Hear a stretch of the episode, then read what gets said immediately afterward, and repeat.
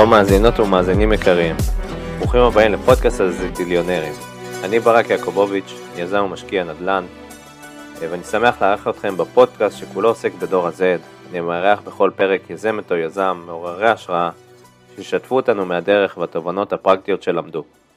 תתכוננו לתובנות העסיסיות ביותר, לסיפורים הפרועים ביותר ולטיפים מעוררי המחשבה שעזרו לכם לשלוט במשחק הנדל"ן והכסף ולהעלות רמה של חוכמה פיננסית ועסקית, וכמובן לאמץ את הכוח המטורף שלי. אז ברוכים הבאים לפרק נוסף בפודקאסט הזה ג'יליונרים, וכאן איתנו דוריס פיטילון מחברת Faro uh, Points. דוריס היא ה-CTO המכהנת של החברה, חברת נדל"ן uh, ענקית כאן בארצות הברית, uh, בתחום התעשייתי. אם אני לא טועה, מספר אחת כבר, לא בגודל החזקות? מספר אחת בגודל החזקות, כן. מדהים. כמה square foot כבר תחת under uh, management? יש לנו, אני לא יודעת להגיד לך ב square foot, יש לנו 2.5 מיליארד דולר AUM. וואו, נחמד. כן, אחלה חברה. אז uh, מוזמנת רגע להרחיב קצת יותר uh, מה הרקע, איך הגעת למה שאת עושה היום, ואז נתחיל. בטח, אז טוב, אז אני טכנולוגית. ברקע שלי יש לי תואר ראשון ושני בהנדסה. התחלתי בכלל בעולמות ההארדוור, יש לי תואר ראשון בהנדסת מכונות. אמ, בעשור האחרון עשיתי הכל מהכל, כאילו מהארדוור לסופטוור ל-AI, אני מאוד אוהבת את הקו, את הפיין ליין בין טכנולוגיה לביזנס. את החיבוריות בלהבין את הצורך ה business י ולחבר את הטכנולוגיה. אז זה בגדול מה שעשיתי בעשור האחרון, הייתי שבע שנים בצבא, בחת"ל, שזה היחידה הטכנולוגית ליבשה. אה, בהמון המון תפקידים. אה, ובעצם לפני שנתיים, אה, במקרה בטעות הכרתי את Faro Point, והחלטתי להגיע לחברה, והיום אני ה-CTO ב Faro Point. התחלת כ-CTO או התחלת כזה יותר מ... התחלתי כ-CTO. וואו, מדהים. איך, איך באמת קרה החיבור? בטעות.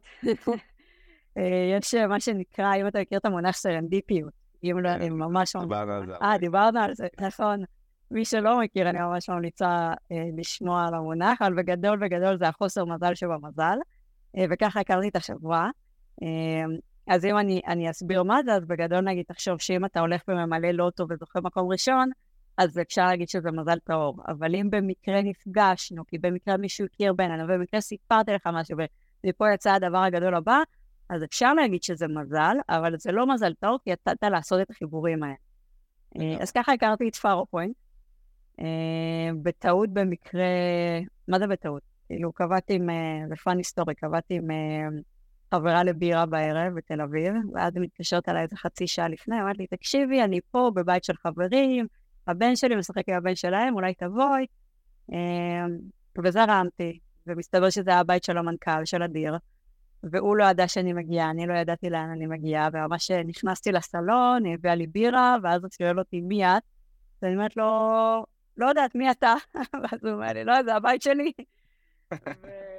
וככה לבירה בסלון הכרנו, והוא סיפר לי על החברה ועל החזון הטכנולוגי שלהם, וככה אחרי שבועיים הוא שכנע אותי להגיע לפארופונט. ככה התחיל הרומן. מדהים. היה לך רקע בנדל"ן לפני? כאילו זה משהו שהתעניין, הסתכלת עליו בכלל, או שהיית עסוקה בחדשנות לא. וטכנולוגיה בתחומים אחרים?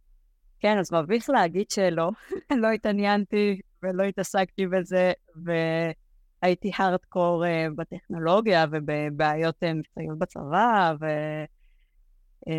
וחוץ uh, מאולי לחפש קצת דירה להשקעה בבת ים, לא היה לי כל כך מושג על עולם הנדל"ן. אבל זה מה שכיף, כאילו, אני מאוד אוהבת ללמוד עולמות חדשים, אז זה, זה מה שהיה נורא מעניין, ללמוד תחום חדש.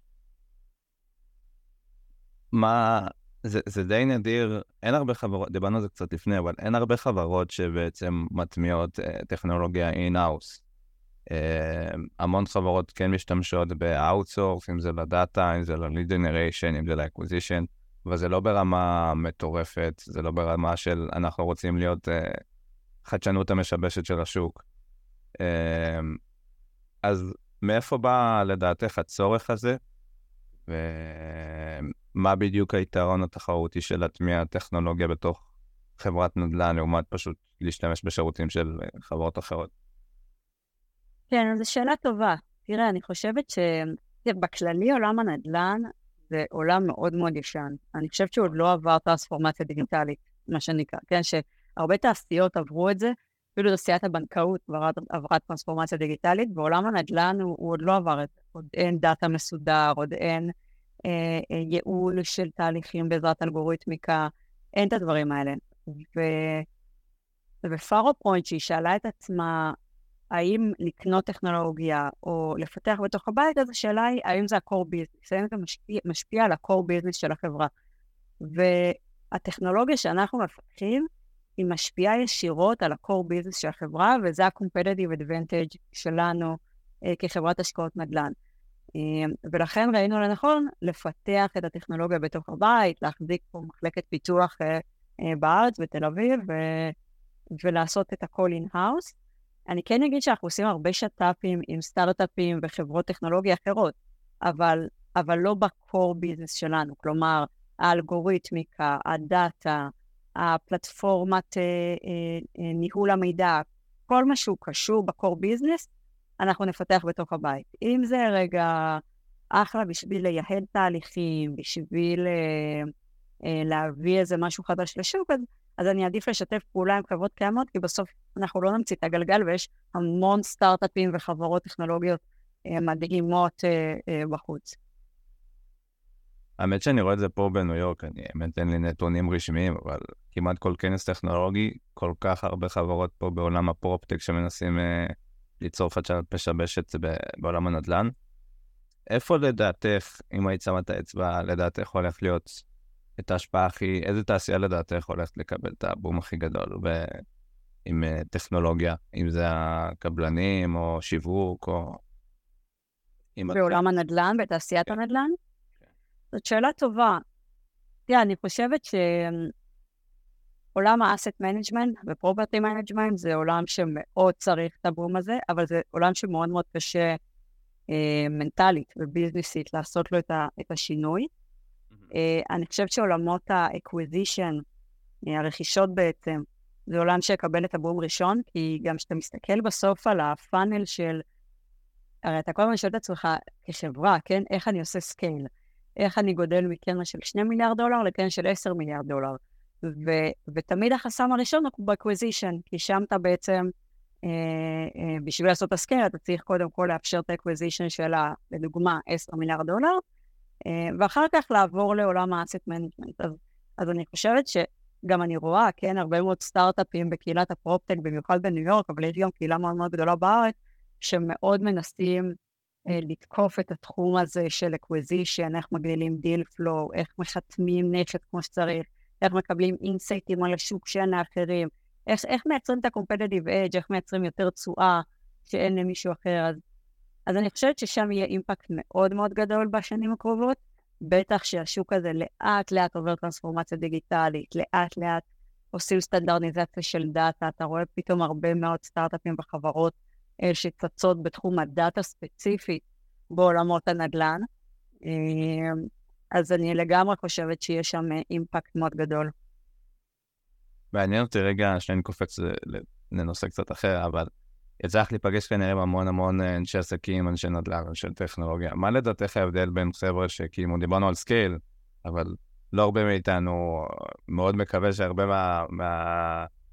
ומי שמאזין לנו באמת בהמשך יהיה בשאלה איך אני מגדיל מ-2 מיליארד ל-10 מיליארדים, אבל מה את רואה את ההבדל בין חברה של חברה של מיליון דולר לחברה של 100 מיליון דולר? מה, מה מבדל אותם אחד מהשני?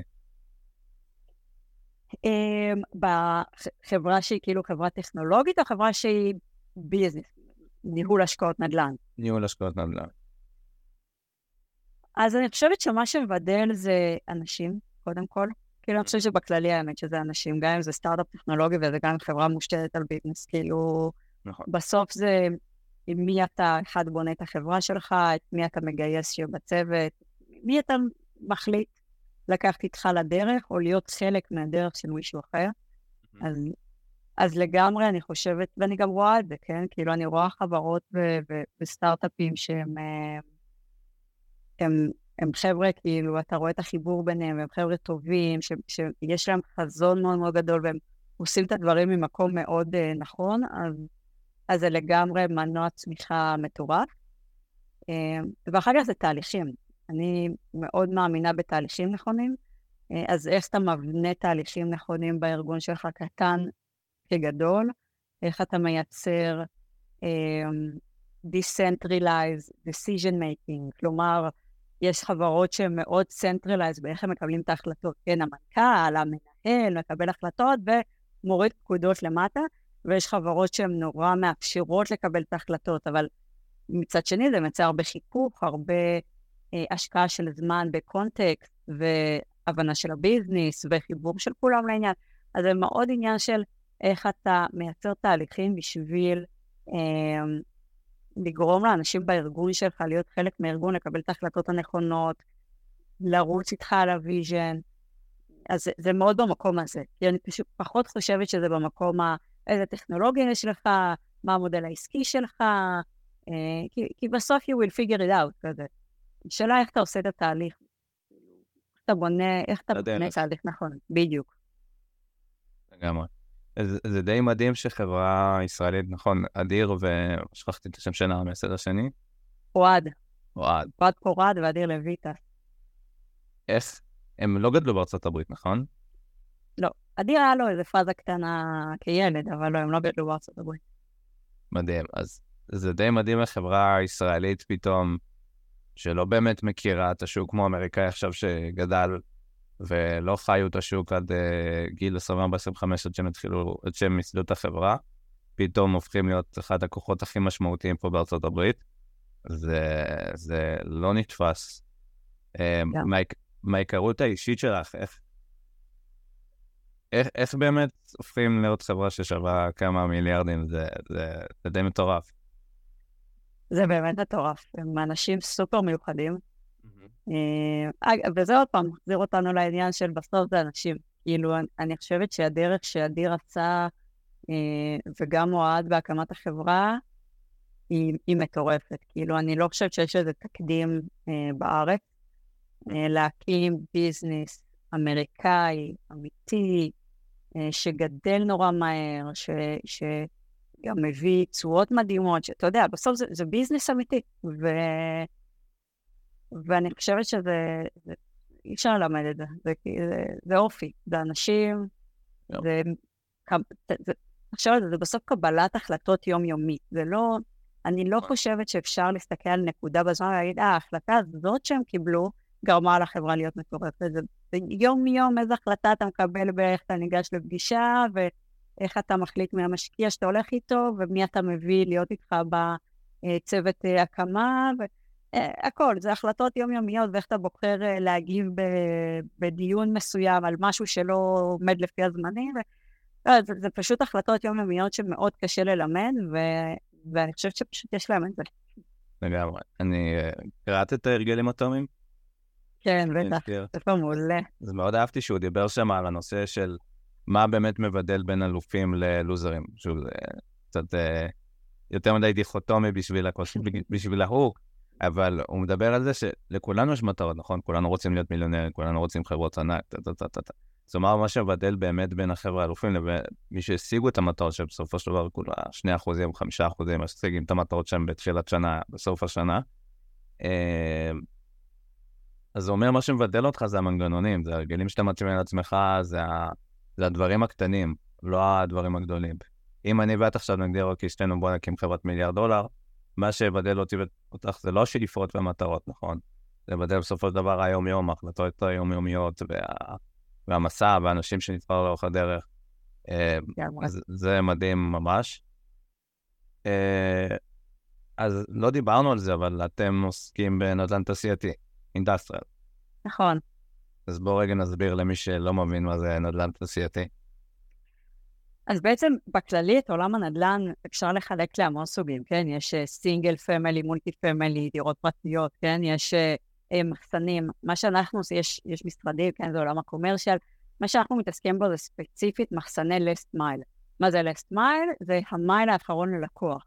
כלומר, המחסנים שאתה רואה שהם קרובים, שהם בקרבת אוכלוסייה, בערך 20 דקות נסיעה מ-1 מיליון population, זה מה שנקרא last mile, זה כל האמזון שיפמן, זה מחסנים שגם עושים הרבה manufacturing, כן, אה, ייצור, והם צריכים להיות מאוד קרובים לכוח עבודה. זה בעצם כל המחסנים שהם בקרבת אוכלוסייה. אה, זה מחסני ענק, זה מחסנים גדולים, ששווי מחסן הוא בערך בין 5 ל-7 מיליון דולר למחסן, שזה נחשב קטן, זה טיקט מאוד קטן לענקיות הנדל"ן, כן, לבלקסטונים של העולם, אבל לבן אדם הפרטי זה מן הסתם אה, אה, קצת יקר, תלוי מי אתה כבן אדם פרטי, אבל זה קצת יקר. אה, ואנחנו ספציפית אה, עוסקים בשוק הזה בגלל שזה שוק עם פוטנציאל מאוד גדול, מהסיבה הפשוטה שהוא שוק לא יעיל. אפרופו רגע הטרנספורמציה דיגיטלית בעולם הנדל"ן, זה שוק מאוד מאוד לא יעיל, אה, ולכן פאורפוינט הבינה שיש פה פוטנציאל מאוד מאוד גדול לרווח, אה, והחליטה לייעל את השוק. ואיך שאנחנו עושים את זה, זה בעצם גם בעזרת אנשים, כלומר, אנחנו, אפרופו החלטות, אנחנו decentralized מבחינת קבלת החלטות, כלומר, יש לנו אה, משרדים מקומיים בכל מדינה שבה אנחנו קונים, אז יש לנו עשרה משרדים ברחבי ארצות הברית, אה, ואנשים מקומיים שדואגים כל הזמן להיות מחוברים לשוק, וליצור קשרים, ולאסוף את הדאטה, ולקבל החלטות נורא מהר, כי הם ממש boots on the ground.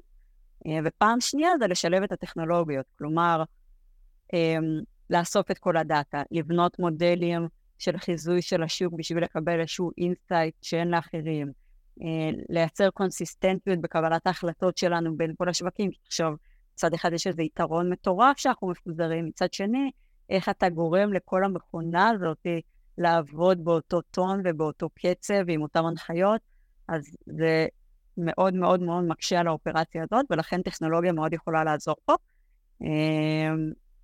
אה, אז, אז זה, זה השוק שאנחנו מתמקדים בו, אה, ועכשיו אנחנו רגע רוצים באמת לראות איזה עוד שווקים מאופיינים על ידי החוסר יעילות הזאת. כי שוק שהוא יעיל, אין לנו יתרון תחרותי. לא, לצורך העניין, עולם ה single family, עולם הדירות הפרטיות, זה שוק שהוא יחסית יעיל, כן? יש הרבה data, יש אתרים, אם אתה רוצה לקנות בית, אתה יכול להיכנס לזילו, או אופנדור, או כל אתר אחר, ולמצוא לעצמך את הבית. ושם אין יתרון, כאילו אין לנו יתרון תחרותי, ו... והתשואות שאנחנו יכולים להשיג הן פחות גבוהות. הבנתי. אז הרעיון זה בעצם לחפש איפה... באוקיינוס היותר כחול, מה שנקרא. בדיוק. אה, בדיוק. אני רק רוצה להדגיש עוד כמה דברים, בגלל שבדרך כלל אה, חלק מהאנשים לא באמת מבינים את היתרונות של אה, נדל"ן תעשייתי לעומת נדל"ן מגורים, כי נדל"ן מגורים, בסופו של דבר, אנשים צריכים לגור איפשהו. ובוא נגיד, גם הנתונים מוכיחים גם בישראל וגם בארצות הברית, בסופו של דבר יש מחסור של היצע במקומות מסוימים. אה, רוב ארצות הברית, אם אני לא טועה, 4.3 מיליון אה, חסרים בהיצע. ובסופו של דבר זה מוביל לביקוש יתר ולעליות מחירים ואת הדתה. אותו דבר גם בישראל מן הסתם. אמ, אז נד... נדל"ן תעשייתי, אני חושב שצריך רגע להסביר את היתרונות שלו ולמה גם הוא נמצא בחסר. אז קודם כל, אמ, בוא נגיד, נכס יד שנייה, קונים אותו, מה שנקרא ב-low replacement cost, כלומר, בשביל לבנות נכס חדש, זה עולה הרבה יותר מאשר נכס ישן. אוקיי. ובסופו של דבר זה מחסן. אמ, נכון שחבר'ה יעדיפו כמו אמזון נכס חדש וכאלו, אבל בסופו של דבר זה מחסן, זה לא כזה קריטי אם הוא יד שנייה או יד ראשונה, כן משפיע בסופו של דבר, אבל לבנות עכשיו מחסן חדש, לא בטוח שזה באמת ישתלם לי כלכלית מבחינת תשואות, מבחינת כמה אנשים ישלמו בסופו של דבר על השטח אחסון. אם לעומת, אם לעומת לבנות עכשיו מולטי פמילי חדש, כנראה ישתלם לי בסופו של דבר. נכון. אני אקבל את התשואה הכי, הכי גדולה. יש לי עכשיו אדמה. סביר להניח שאני אעדיף לבנות מולטי פמילי מאשר עכשיו אה, מחסן. מחסן, אז... לגמרי. אז מה שזה גם צריך להגיד, לנו, כן. גם צריך להגיד ש, שבסוף בהרבה מאוד מקומות אין היצע של קרקעות, כלומר, הרי מה זה המחסנים האלה? המחסנים שנבנו אה, בשנות ה-80, זה היה קולוניות מאוד קטנות בארצות הברית, שבנו סביבם מחסנים, לאט לאט הם התרחבו, התרחבו לערים מאוד מאוד גדולות, וכבר אין כל כך מקום אם תלך לפילדלפיה או ניו ג'רזי. אין, אתה, אתה לא יכול לבנות מחסן בקרבת אוכלוסייה, אז אפילו אין אה, שטחים פנויים לבנייה של המחסנים האלה, ולכן בסוף נדל"ן זה כל הזמן משחק של היצע מול ביקוש. הביקוש רק עולה, בגלל שאנחנו חיים בעידן של uh, one day delivery בארצות הברית, אנחנו חיים בעידן של אה, אה, כמה שיותר קרוב ללקוח, אז הביקוש כל הזמן עולה, ומצד שני, אין קרקעות לבנייה, או כמו שאתה אומר, הבנייה אה, לפעמים יותר יקרה מאשר אה, אה, להשכיר מחסן אחר או לקנות מחסן אחר, ו- וזה מה שמייצר את התשואות המאוד גבוהות בשוק הזה. אז כמו שהסברת, גם כל עולם האי-קומרס וכל עולם השילוחים בעצם רק מתקדם ומתפוצץ בשנים האחרונות, ובאיזשהו מקום זה גם בהסתכלות, אה, בתקופה, פשוט בעשור האחרון הייתה פריחה כלכלית מטורפת מאז 2009-2010, אה, פשוט הוביל לצריכה מוגזמת, ומה שנקרא, המנגנונים של הרגלי הצריכה האמריקאים נשארו איתנו ורק אה, גדלים עם הזמן, אז בסופו של דבר יש הרבה יותר צריכה. וגם האוכלוסייה גדלה, גם אה, אחסון של אה, אה, מזון או אחסון של אה, חומרי בנייה, שיפוצים וכן הלאה, מן הסתם רק גדלים וצריכים בסופו של דבר מקום. ולא משנה כמה הטכנולוגיה תתקדם, זה לא שנשמור עכשיו אה, אוכל או, או ציוד ב, על החלל, זה אף פעם לא, זה אף פעם לא ישתנה. אה, אז זה בסופו של דבר מה שמוביל לפריחה של הנדל"ן התעשייתי. ראיתי נתון מטורף בגלובס, ש... לא זוכר כמה מיליארדים עברו מישראל לנדל"ן בחו"ל, ו-33% מהנדל"ן שהושקע על ידי ישראלים בחו"ל, היה בנדל"ן תעשייתי. וואלה. residential רק 15%. מטורף. האמת שזה מטורף, אבל זה לא מפתיע, כי, כי כמו שאתה אומר, זה שוק שהוא עם פוטנציאל ענק, וה fundamentals שלו הם נורא נורא נורא חזקים. אז, אז השינויים במקרו-כלכלה ובעולם, ואנחנו חווים את זה עכשיו עם חוסר הוודאות, הם סביר להניח שיפגעו, אם הם יפגעו במשהו אחרון, כנראה זה פה, כן? אם בכלל, כי, כי פשוט, בסוף צריך לאחסן נייר טואלט, כאילו, אתה יודע, נכון. בסוף fundamentals מאוד מאוד מאוד טובים וחזקים. נכון. אם לא צריך להדגיש שיש גם את החסרונות, שמן הסתם אה, זה לא עכשיו אה, סטודיו במנהטן, ולפעמים לוקח קצת יותר זמן עד שמוצאים דייר, אתה יודע, רנטי מן הסתם, אמ, ו...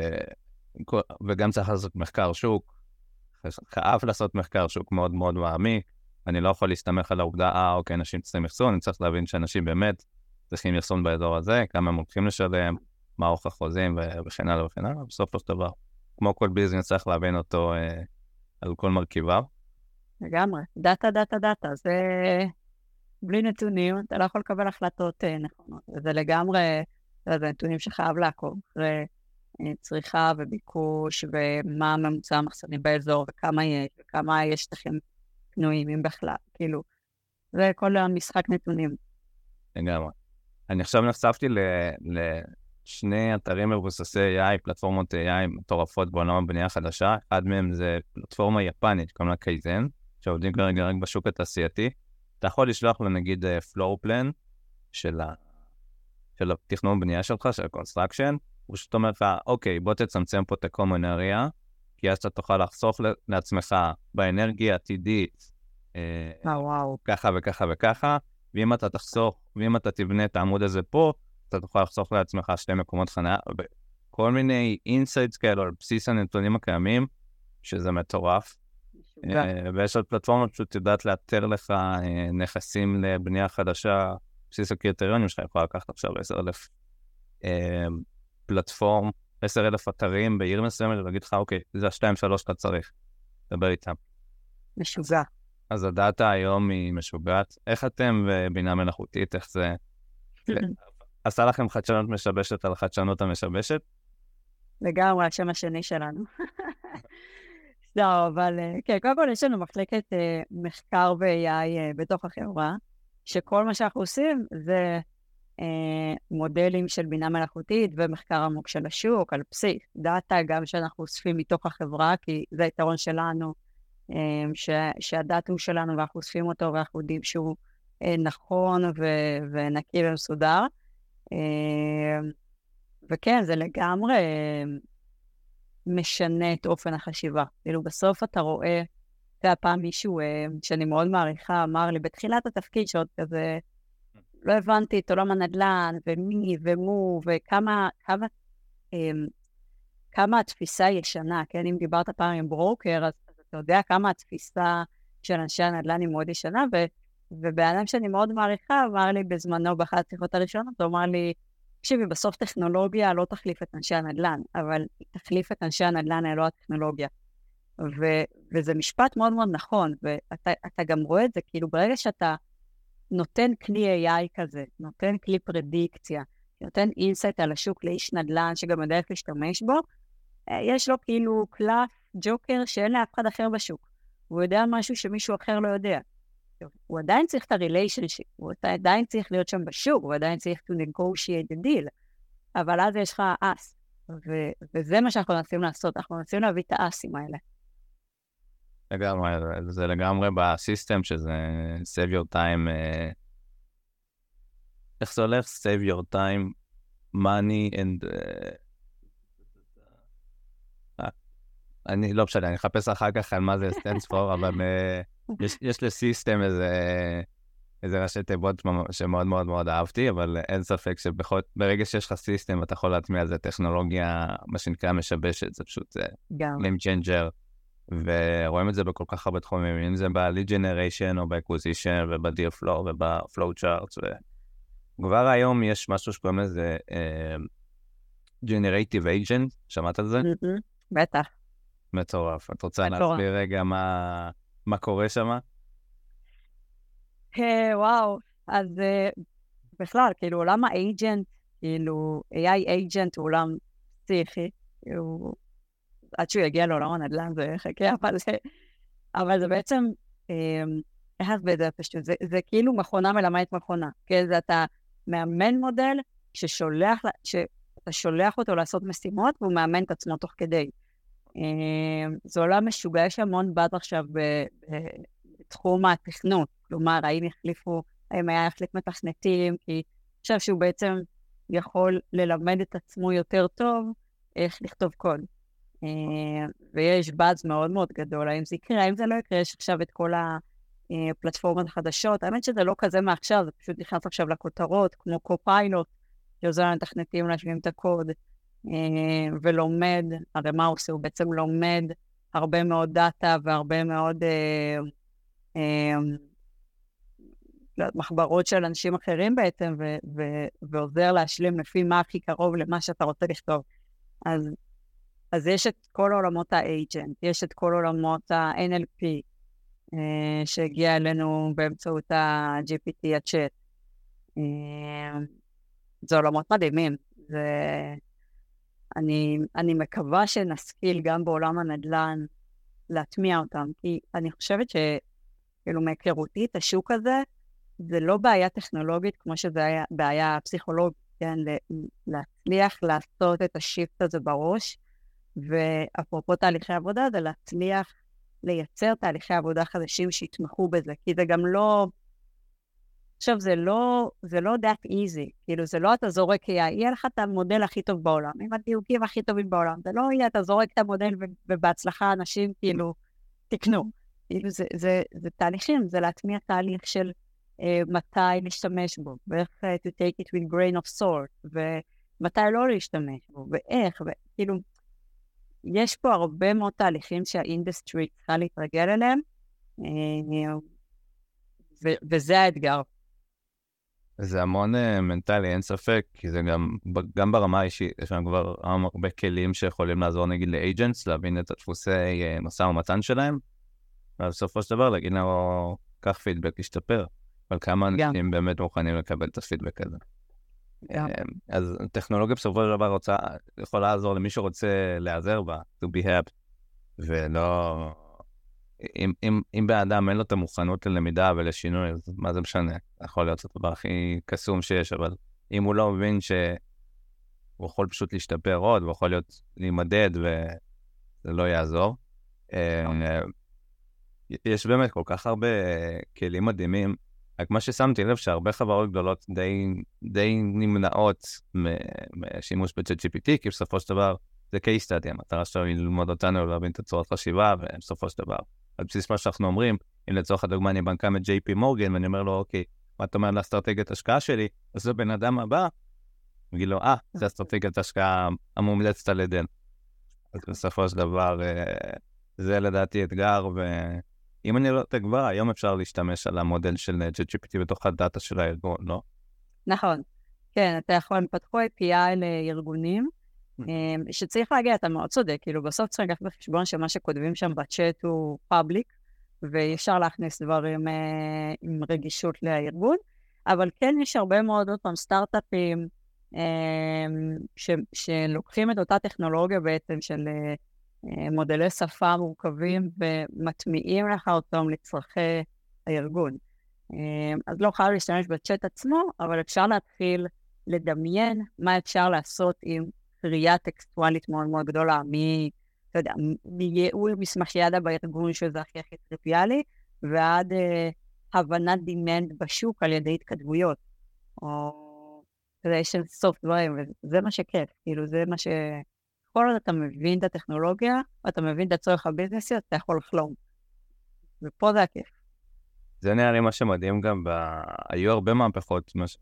תכנון למהפכות טכנולוגיות בשנים האחרונות, אם זה המטאוורס והבלוקצ'יין וכן הלאה וכן הלאה, אבל אני חושב שה-AI באמת חווים את זה ומרגישים את זה ביום-יום, זה יצא ממש דמוקרטיזציה. בלוקצ'יין, אני אומר, אה, נכון, גם אם אני תומך או לא תומך ברעיון הזה, בסוף הדבר אני אומר, אוקיי, זה לא, תכל'ס זה לא קורה היום, נכון? מדינות מסוימות שנלחמות ב, ב, באינפלציה של המטבע המקומי וכאלו, ניגריה או מדינות כאלו ואחרות, אה, כן משתמשות בזה, אבל אתה לא באמת רואה, רואה את האופק. זה עוד שנים קדימה, כמו שאז דיברו על איתריום, כן, יהיה חוזים חכמים, ונדל"ן יהיה transaction רק על ידי אה, אה, חוזים חכמים, ועל ידי מערכות השלבים. אתה אומר, אוקיי, סבבה, יכול להיות אולי עוד עשור, עוד עשרים שנה. פה אתה אשכרה רואה את זה כבר ביום-יום, ומשבוע לשבוע זה פשוט משתנה, ואין לך מושג איך העולם מתקדם. השבוע יצאה איזה כתבה שגוגל הולכים להוציא מחשב קוונטי שאשכרה יכול ב-47 שנים, יכול ללמוד 40, יכול לקבל החלטה בשש שניות, משהו שהיה לוקח 47 שנים, משהו מקצר את הזמן כאילו בכל כך הרבה זמן, והריגוש זה בעיקר, נכון, אנחנו פה עסקים וכסף ונדל"ן וזה, אבל לדעתי הריגוש הכי מטורף זה בעולם הרפואה. וואו, מאוד. אם לקח לנו עכשיו שנים של מחקר להוציא עכשיו חיסון מסוים, אה, או פתרון למח... למחלה מסוימת, עכשיו זה... יש לך את הדאטה. מישהו יכול כן. לקרוא אותה ולהבין אותה, זה גם סוג של יכול ליצור את האיש מכירות הכי טוב בעולם, כי איש מכירות, כמה שהוא לא יהיה מנוסה, 20-30 שנה, ונגיד הוא כל שבוע קורא ספר חדש של העולם הזה ולומד ו... ומודד את עצמו, בסופו של דבר מכונה יכולה אה, להיות עם ידע של מאות שנים ולא להפסיק לחיות אף פעם. לגמרי.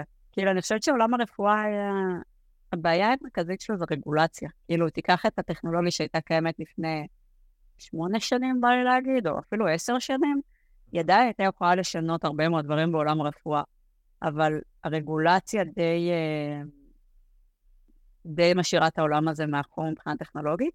אתה ראית קצת שינוי בקורונה. כאילו, בגלל שכבר לא הייתה ברירה, אה, אז פתאום עולם הרפואה טיפה התחיל לאמץ טכנולוגיות יותר מתקדמות, וזה קצת עשה אקסלרציה לאופן שבו מאשרים טכנולוגיות יותר מתקדמות.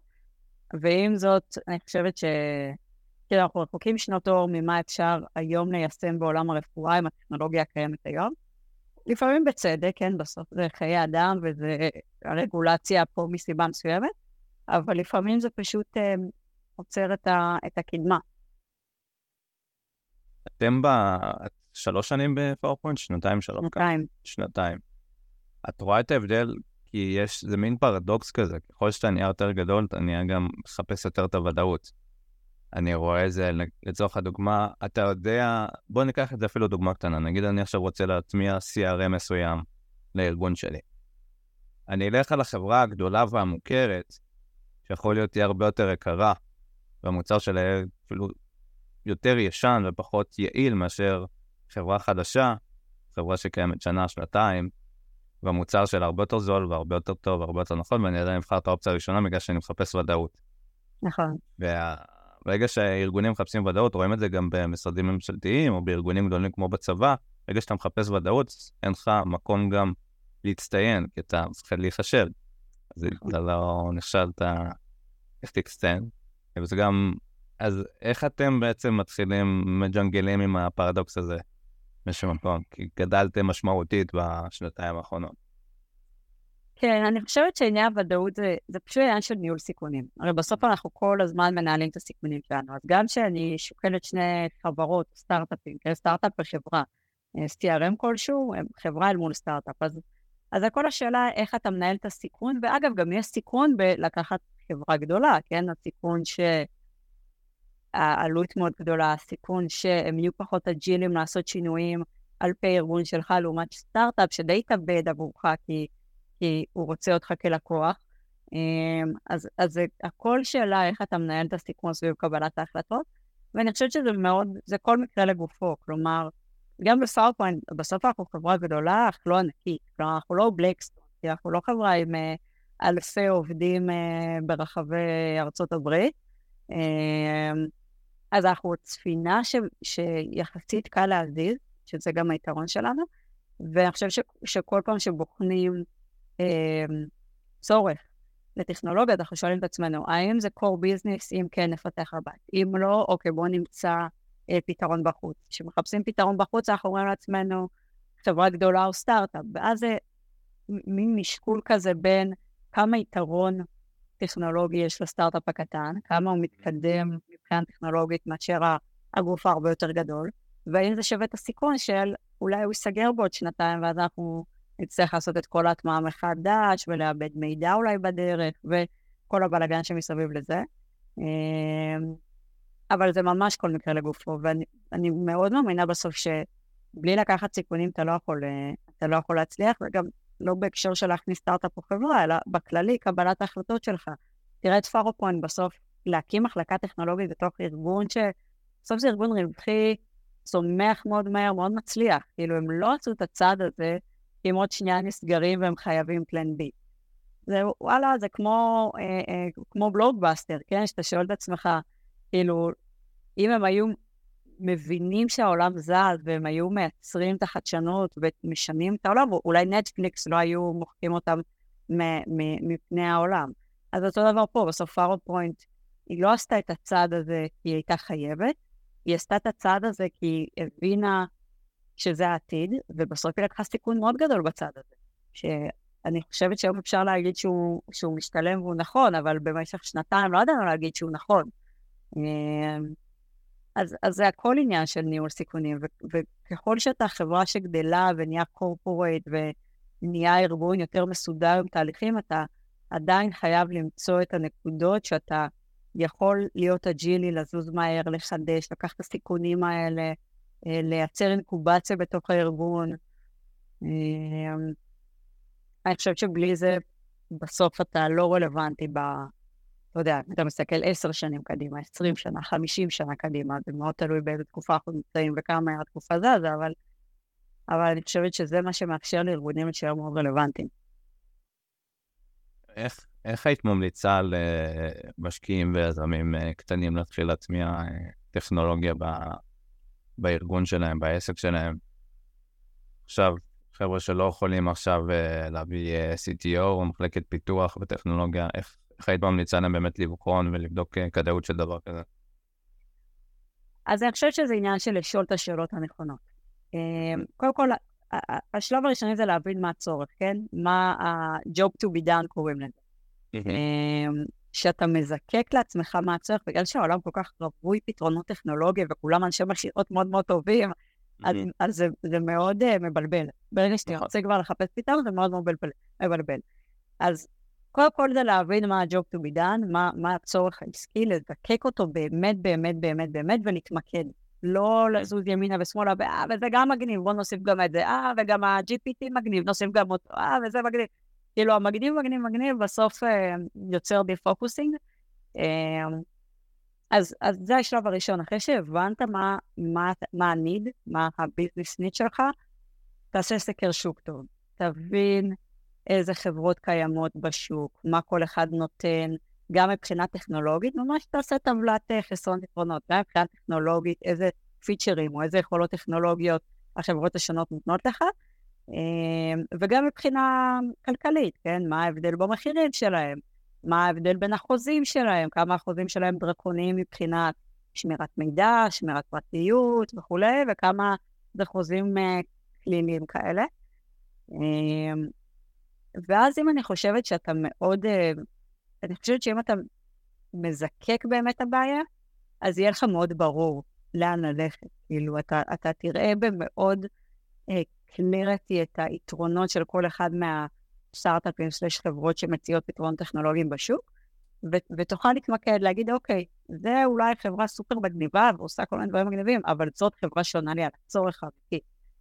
וזה כיזם או סטארט-אפ או חברה, במיוחד כחברה מתחילה, שפחות יכולה אה, אה, לעמוד בכישלונות. כאילו, בסוף כשאתה סטארט-אפ קטן ואתה חברה בתחילת הדרך, אתה פחות טולרנטי לחוסר הצלחות. כל אחד כזה יכול אה, להוציא אותך מהמשחק. אז, אז תלך על בטוח, כאילו, תלך על המקומות שאתה אומר, אוקיי, זה עונה לי על הצורך כרגע. יכול שאתה טיפה יותר גדול ויש לך יותר אוויר לנשימה ו run rate, אתה כבר יכול יותר לקחת סיכונים ב, או, זה משהו מגניב, בוא ננסה גם אותו, כן? בוא נהיה design partner של איזה סטארט-אפ. איך הצלחתם למצוא ודאות בתקופת החוסר ודאות בשנה האחרונה? כי הרבה חברות סוג של ישבו על הגדר, וברגע שאתה קרן וארגון גדול, בסופו של דבר אתה צריך לקנות. אם אתה מבין שאין מה לקנות, איך אתה מתפעל את כל המפלצת הזאת? אה, איך אתה משדר גם לעובדים שהכל יהיה סבבה, ואיך אתה משדר למשקיעים ולשותפים האסטרטגיים, שאוקיי, ממשיכים כרגיל, למרות שתכלס אף אחד לא באמת ידע ויכול לחצות מה קרה בה. היה כל מיני נתוני מקרו וכן הלאה, אבל בוא נגיד שמאז הקורונה השוק הכלכלי עובד בצורה מאוד מעניינת. אה, איך אתם באמת ניגשתם לסוגיה הזאת? רק אה, תקציר עלילות מה שקרה בשנה האחרונה, בגדול פשוט הריביות אה, עלו בצורה משמעותית, גם בישראל, גם בארצות הברית, שבסופו של דבר יצר כדור שלג שהשפיע גם על תעשיית הנדל"ן ועל תעשיות כאלו ואחרות, גם על הצריכה, השפיע על עסקים, השפיע על שוק ההון, אה, השפיע על הביקוש בצד הקונים ובצד המשקיעים, והכניס אותנו לאיזה מין סחרחורת כזאתי, גם מתוך ציפייה שלא לא, לא באמת יודעים מתי יפסיקו עליות הריבי, עליית הריבית ומתי ואם היא תרד. אה, ובסופו של דבר זה משפיע, כי אם פחות שחקנים יכולים לקנות, לקחת הלוואה ולהרשות לעצמם את ההחזרים, אז יש פחות קונים ויש פחות ביקוש. אז כן. זה מהצד הזה. עם זאת, בהסתכלות שלי, זה, זה, זה, זה לאו דווקא משפיע על ההיצע לטווח הרחוק, כי זה לא שעכשיו אפו 2008 ואנשים פשוט רק התחננו שימכרו את הבתים שלהם ויחזרו את המפתחות לבנק. זה לא מה שקרה עכשיו, ואנחנו באיזשהו מקום אה, במין משחק של מוכרים שרוצים למכור עדיין בגבוה, חושבים שהם יכולים לקבל את המחיר מלפני שנה, ועדיין קונים שמוכנים לקנות במחיר משמעותית יותר נמוך, או בתנאים אחרים לגמרי. אמ, אז אה, איך אתם התמודדתם עם זה? אז אני חושבת שמילת המפתח היא שקיפות. כאילו, אותנו מה שמאוד מכווין, גם לא בתקופה הזאת, אבל במיוחד בתקופה הזאת, זה, זה כל הזמן שקיפות, גם אל מול המשקיעים שלנו, גם אל מול העובדים, אנחנו מאוד רוצים שהכל יהיה על השולחן, כי זה באמת תקופת חוסר ודאות. ו... ו... ונחזור לניהול הסיכונים, אז, אז אנחנו נורא זהירים בתקופת החוסר ודאות הזאת, כי בסוף יש לנו אחריות מאוד גדולה גם כלפי המשקיעים שלנו וגם כלפי העובדים שלנו, כן? אנחנו לא רוצים להגיע למצב, אה, חס וחלילה, שנצטרך לפטר אנשים כי התנהלנו בחוסר אחריות, או לא ניהלנו את הסיכונים כמו שצריך. ולכן, אחד, אנחנו כל הזמן משקפים את המצב, אה, ולא מנסים לייפות את המצב, אה, ושתיים, אנחנו נורא נזהרים. תראה, בסוף, השוק ספציפית שלנו, של המחסנים, בגלל שהפונדמנטל שלו נורא חזקים, הוא, הוא, הוא חזק. כלומר, אנחנו רואים עכשיו עסקאות בשוק, אנחנו רואים רנט גרוס, כאילו גדילה של הרנט, כמו שהיה עד כדי, כן? טיפה לפה, טיפה לשם, אבל אבל בגדול לא נופל מהשלוש שנים האחרונות. כלומר, אנחנו עדיין לא רואים ירידה משמעותית. ועם זאת, אנחנו מאוד מאוד מאוד מתנהלים בזהירות, כי יש את כל החוסר ודאות הזאת. אמ, אז, אז זה זהירות, זה, זה, זה אחריות, זה שקיפות, אמ, ובסוף זו תקופה, היא תעבור כמו כל התקופות. אמ, זה עניין של, אתה יודע, אף אחד לא יודע, זה יכול להיות שנה, זה יכול להיות חמש שנים, אבל בסוף השוק הוא מחזורי, שוק אה, תמיד אה, עולה, יורד, עולה, יורד, ו... ורק הזמן יגיד, ו... ואיך שאתה מנהל את הסיכון בינתיים, לדעתי זה יכריע מי יישאר אחרי המחזוריות הקרובה, או, או בכלל התקופה האחרונה. שאלה בכיוון אחר. אני מארגן עוד איזה חודשיים כנס נדל"ן בארץ, ו... ואמרתי, אני רוצה שהפעם יהיה לי רוב אה, נשי בפאנל ובמשתתפים, ובכנות, משימה מאוד מאתגרת. אני לא רוצה להתעסק בבעיות, אבל איך לדעתך באמת, אה, כאילו, נשים בתעשייה הזאת משום מה, זה, זה די נדיר, כאילו, לאחי יש שותפה, אבל אתה לא נתקל בו יותר מדי, וצריך כן. אבל. איך לדעתך באמת אה, מעודדים עוד נשים להצטרף לתעשייה? שאלה טובה, זה באמת חבל. אני חושבת שלנשים יש הרבה מה להביא לתעשייה. בכללי לנשים יש הרבה מה להביא, אבל בטח לתעשייה כמו תעשיית הנדל"ן. אמ, אני חושבת שזה עניין של לתת הזדמנות. כלומר, אם כל אחד מאיתנו בחלקת האלוהים הקטנה שלו ייתן הזדמנות לנשים וגברים כאחד, כן? אבל גם לנשים, אמ, אז, אז אני חושבת שככה נוכל לראות יותר ויותר נשים, ואולי גם העלאת מודעות, כלומר זה קצת משהו יותר, אה, אה, משהו יותר אה, גדול, כן? אבל, אבל אתה רואה שבשנים האחרונות מתחילים להעלות את המודעות לנשים בעולמות הנדל"ן. בדיוק הייתי, ב... ראיינו אותי לאיזה כתבה ליום האישה בארץ, לכתבה ב... באחד העיתונים על נשים בעולם הנדל"ן. והייתה שם רשימה לא מבוטלת של נשים בעולם הנדל"ן, שזה היה מדהים לראות, וזה ממש כאילו יפה ש, שבאים ומעלים את המודעות לשם, שמים את זה ב spotlight, אומרים, אוקיי, זה אפשרי, בואו, זה לא עולם גברי כמו שזה היה לפני מאה שנה. אה, אצלנו בחברה יש המון נשים. אה, אין רוב נשי, אבל אה, עדיין יש המון נשים גם בתפקידי מפתח ולידרשיפ בחברה, שזה מדהים לראות. וזה בסוף, אני חושבת, עניין של מתן הזדמנויות. לגמרי. אה, איך היית ממליצה למישהו או מישהי בתחילת הדרך להתחיל להשתלב בעולם הזה של הנדל"ן? אז אחד, ללמוד. ללמוד המון את התחום. להיפגש עם אנשים מהתחום. אני מאוד מאמינה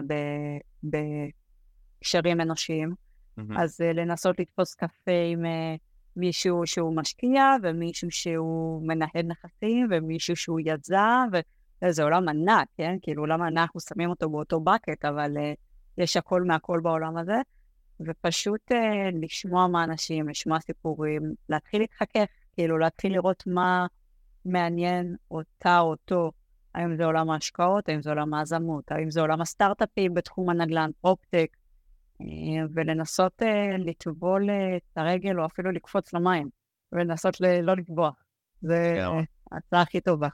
לגמרי. זה סתם נזכרתי במשהו לא קשור, אבל נגיד, מדינה שלא ללמוד ממנה על יחס אנשים, סעודיה ב-2017, אז את יודעת, הם מנסים להראות עכשיו בשנים האחרונות, אה, מאז סלמן, מנסים להראות שהם אה, יותר פתוחים למערב ומתקדמים וכן הלאה. וב-2017 היה שם כנס של טכנולוגיה, והציגו שם איזה רובוט, וכאות כבוד הם החליטו לתת אזרחות לאותו רובוט. אה, שכחתי את השם שלו. ומה שמטורף זה באותו שנה כאילו אפילו לנשים היה אסור לנהוג. כאילו... וואו. אז בצד אחד מראים התקדמות בתחום אחר, ובצד שני... לאט לאט הם מתקדמים, כן, אבל אה, זה קצת אה, הזעתי וספריאליסטי בטרור, כן, ממש. ממש. ממש, מזל שאנחנו לא שם, מזל שנולדנו לחברה מאוד אה, מפותחת. כן, לגמרי, לגמרי, זה, זכות. אמ, איפה את רואה את עצמך עוד אה, חמש שנים נגיד? או, וואו, שאלת מיליון הדולר. כן. אמ, על איזה חוף את שותה את הקוקטייל? בדיוק, בדיוק. אה, אני מקווה שממשיכה לעשות דברים שאני נהנית מהם. אם זה בפארו פוינט ואם זה במקום אחר, אני בסוף, אה, אתה יודע, כל יום קמה עם חיוך ופשן וכיף לי, ואני בסביבה של אנשים שהם מעוררי השראה, ואני לומדת מהם המון, ו... ואני עוסקת בתחום נורא מעניין ומאתגר. אני מקווה למצוא את עצמי בעוד חמש שנים אה, נהנית ממה שאני עושה ביום-יום.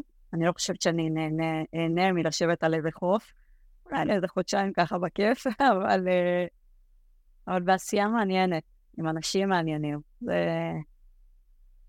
מה את מרגישה, דיברנו קצת על מנגנונים, מה את מרגישה שבאמת השלושה הרגלים שהכי עוזרים לך לנהל אה, צוות כל כך גדול, ובסופו של דבר יש פה אחריות, כמה שאנחנו מדברים כזה בלמען, אבל בתכלס יש את היום-יום שזה צריך לקבל החלטות הרות גורל. בסופו של דבר. לא הרוב, כאילו, זה לא עכשיו כן, שר לא ביטחון, אבל אה, כן. משפיעות בעולם שלך, בתעשייה שלך, אין ספק. איך את באמת, אה, מה עוזר לך להתמודד ו... אתה יודע, זה הזכיר לי רגע משהו שאמרת, לפעמים אה, יוצא לנו שאנחנו לפני התקנה של, אתה יודע, roll-out של איזה פיצ'ר, או אתה יודע, זה משהו וזה, יש לנו בחור בצוות שנוטה נורא להילחץ אה, לא רק הוא האמת, זה, זה, זה קורה הרבה, כי אה, נורא בסטרס אה, לסיים דברים בזמן ו, ולעשות רול-אוטים. עכשיו, זה מעולה כל עוד זה לחץ טוב, וזה נהיה פחות מעולה כל עוד זה משפיע לך על מצב נפשי, ואתה יודע, במשפחה וכולי. ואתה מבין, מה להם, חבר'ה, בסוף זה לא הסורים על הגדר, תוקפים בעזה עוד שנייה. אנחנו רוצים מערכת לניהול pipeline לנדל"ן. כאילו, הכל בסדר. אפרופו החלטות גרות, הרות גורל. אמ, אז לשאלתך, מה המנגנונים? שאלה טובה. לא חשבתי על זה במודע. אמ, אני חושבת ש... ש...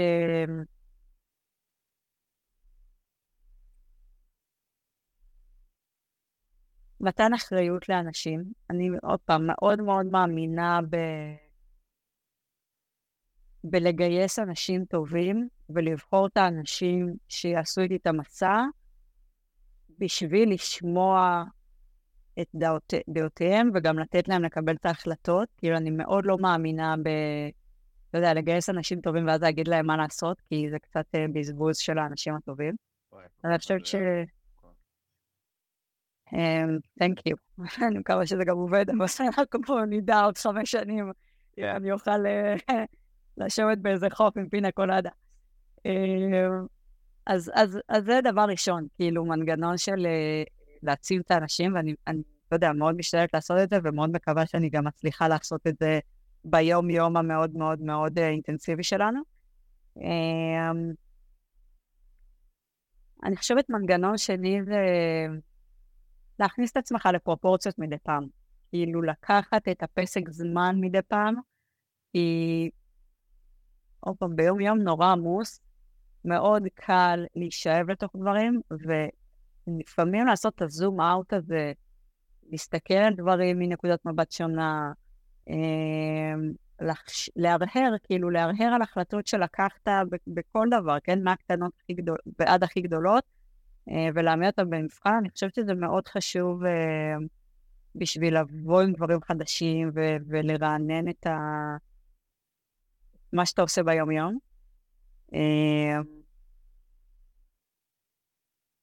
ואיזה עוד מנגנונים? אני יכולה אפילו לפרוט לך מנגנונים טכניים של דיילי, זה ספרינטים. יאללה, 90 אחוז מהמאזינים אה, יפגשו בשלב הזה, אבל מוזמנת. כן, בדיוק. בואו, תשתמשו בגוגל כזה, כן. מנגנוני פיתוח אג'ייל. אז כן. מגניב. מה... איזה בן אדם אחר באמת היית רוצה לשבת איתו על קפה או שוקו? או-אה, או-אה. חצי שעה, שעה. סטף ברטיימר, הייתי רוצה לשבת איתו לקפה. עם מי? סטף ברטיימר. מעניין. כן, בן אדם אה, מאוד מרשים. פעם אחת ישבתי איתו לקפה לפני הרבה מאוד שנים. אה, וואלה. אה, כן. איך זה קרה? כי לפני, מה זה היה, ב-2012, החלטנו אה, לבנות רכב מרוץ, כשהייתי סטודנטית בטכניון. החלטנו לבנות רכב מרוץ ולטוס להתחרות איתו באיטליה. זה היה פרויקט ענק, ואתה יודע, זה היה כזה... אה, לעשות הבלתי אפשרי, סטודנטים שרוצים לבנות רכב מרוץ ולהתחרות איתו, הם צריכים לגייס את הכסף לבד ולבנות את הרכב וכולי וכולי. אחת המשימות הייתה לגייס את הכסף, והיינו צריכים לגייס 500 אלף שקל, משהו כזה, או להשיג ספונסרים, כאילו, תחשוב אה, עשרה סטודנטים שלא מבינים כלום מהחיים שלהם, אה, עכשיו אה, באים לדפוק על דלתות לגייס כספים למטרות בניית רכב מרוץ. ויצא שנפגשתי עם סטף בארטיימר בין אחת הפגישות שנפגשנו רגע עם אנשים שיתרמו לפרויקט, ו... וזה היה פגישה מאוד מעוררת השראה.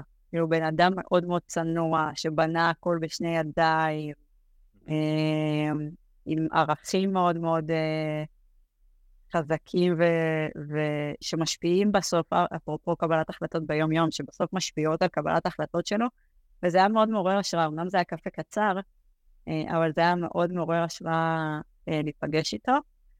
אז אולי זה הבן אדם שאיתו תשב איתו לקפה שוב. מדהים. ספר או משפט שמאוד השפיע עליי? יש אה, משפט של, אה, אני חושבת שזה היה סטיב ג'וב, של אה, אם אתה עובד על משהו שאתה מאוד מאוד אוהב, אז. החזון ימשוך אותך ולא צריך לדחוף אותך. וגם משהו שאני לקחתי איתי. מדהים, כאילו למצוא הרמוניה בחיים ולא... זה גם בהקשרי למצוא הרמוניה וגם בהקשרי לעבוד על משהו שאתה עף עליו, כאילו משהו שאתה passionate about, ואז כאילו לא צריך, זה כמו לדחוף אותך בעלייה, כן? לא צריך לדחוף אותך, פשוט the vision pulls you, אתה, אתה פשוט נע. לגמרי. שמתי לב אבל שזה לאו דווקא התשוקה לאאוטקאם, אלא התשוקה לדברים הקטנים. לעשות את השיחה ולקום ולהמשיך עוד רגע, לקום רגע חצי שעה לפני לסגור את הדברים, אז התשוקה לדברים האלו, הקטנים, לדרך, פחות ל... להיות, אה, לנהל 300 עובדים. לגמרי. אלא יותר ה... להתאהב ב... לא יותר בחר, אבל להתאהב בדברים הקטנים האלו שמרכיבים בסופו של דבר את המכלול. זה, זה התשוקה, לדעתי, שרבנו מורנו סטיב ג'ובס לגמרי, ניתן בדרך, כן, לגמרי. לגמרי. אה, טוב, אז מה נאחל למישהי שיש לה כבר הכל? את הברכות האלו. ממש. אמא שלי עכשיו עושה עין עין הרע. סתם, סתם, צחק. יהיה לנו עוד קפה בבריין פארק. לגמרי. הרבה קפה. כן, יאללה, מחכה לזה. אה, המון המון תודה. אם יש לך עוד משהו אחרון אה, להוסיף לקראת סיום, אז אה, באהבה זה הזמן, ותודה על הזמן, תודה על הערך, תודה על מי שאת ותודה על הקפה. תודה לך, ברק, בכלל על הפודקאסט המדהים הזה והזמן שאתה משקיע בלהעשיר אנשים אחרים. ו-thank you על הזמן ועל ההזדמנות. באהבה. זה לא שיש משהו יותר טוב לעשות פה בניו יורק. אנחנו עכשיו מקליטים את זה ביולי, ואני שומע בחלון כאילו את המבול.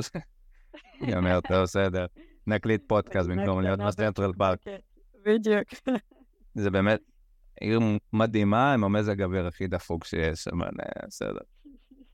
אבל לא יותר מדהימה מתל אביב. בסוף תחזור לתל אביב. אין ספק, אין ספק. נהיה על הקו כזה אולי, אה, אבל כן, תל אביב כעיר. מדהימה. יאללה, כיף. תודה, דוריס. ביי ביי. אחלה יום, ביי ביי.